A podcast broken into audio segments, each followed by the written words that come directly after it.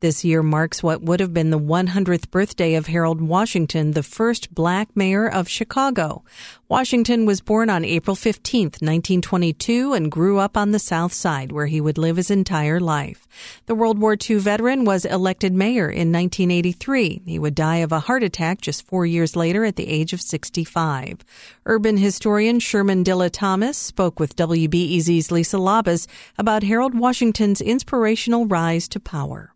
Harold Washington was born at Cook County Hospital and then grew up on the city's south side in the Bronzeville neighborhood and was one of four children of Roy and Bertha Washington. And his father, I'm told, was very well respected and accomplished. What do you know about his dad? in my opinion, the reason we end up with what Harold Washington becomes is uh, chiefly because of his father. Uh, his dad uh, was a lawyer, which was very rare during that time. Uh, I'm sure Roy was more proud that he was a deacon and a reverend at both Quinn and Bethel AME churches, very popular black churches in Bronzeville.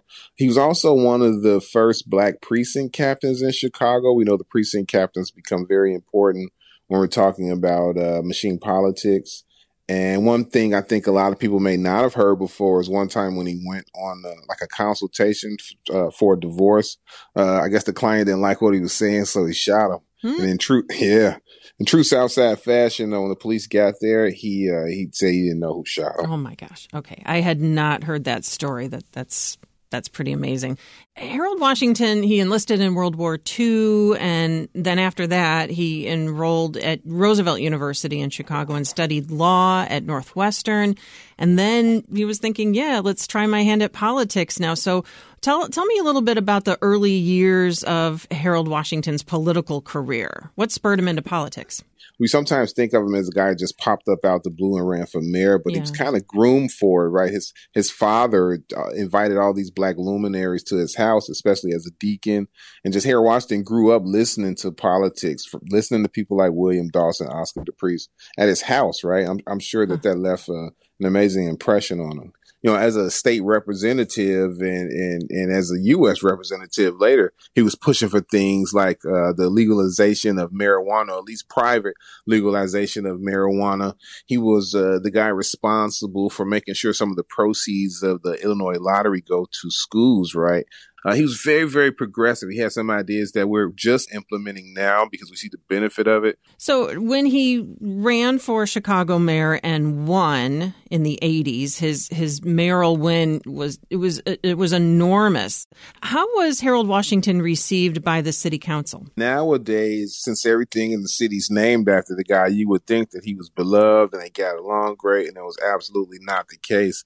Uh, there was 29 aldermen that uh, will go on to be called the Vrdolyak 29 or the Eddies that mm-hmm. absolutely voted in a solid block against anything he wanted to do, right? And it kind of led to a standstill in the city council. Well, the only thing we could get done really is the budget, but a, a lot of the things that he wanted to implement that would, uh, in his opinion, make the city better, he mm-hmm. wasn't necessarily able to enact. So Chicago is celebrating Harold Washington's centennial birthday all this month. Why is his birthday so important?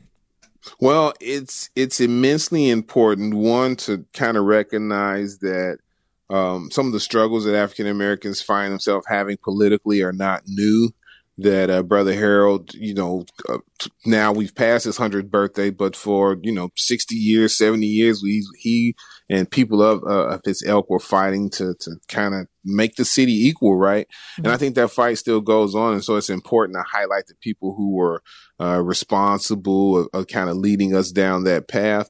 I also think that uh, he was, I don't think I know, he was the first mayor to truly unite black and brown.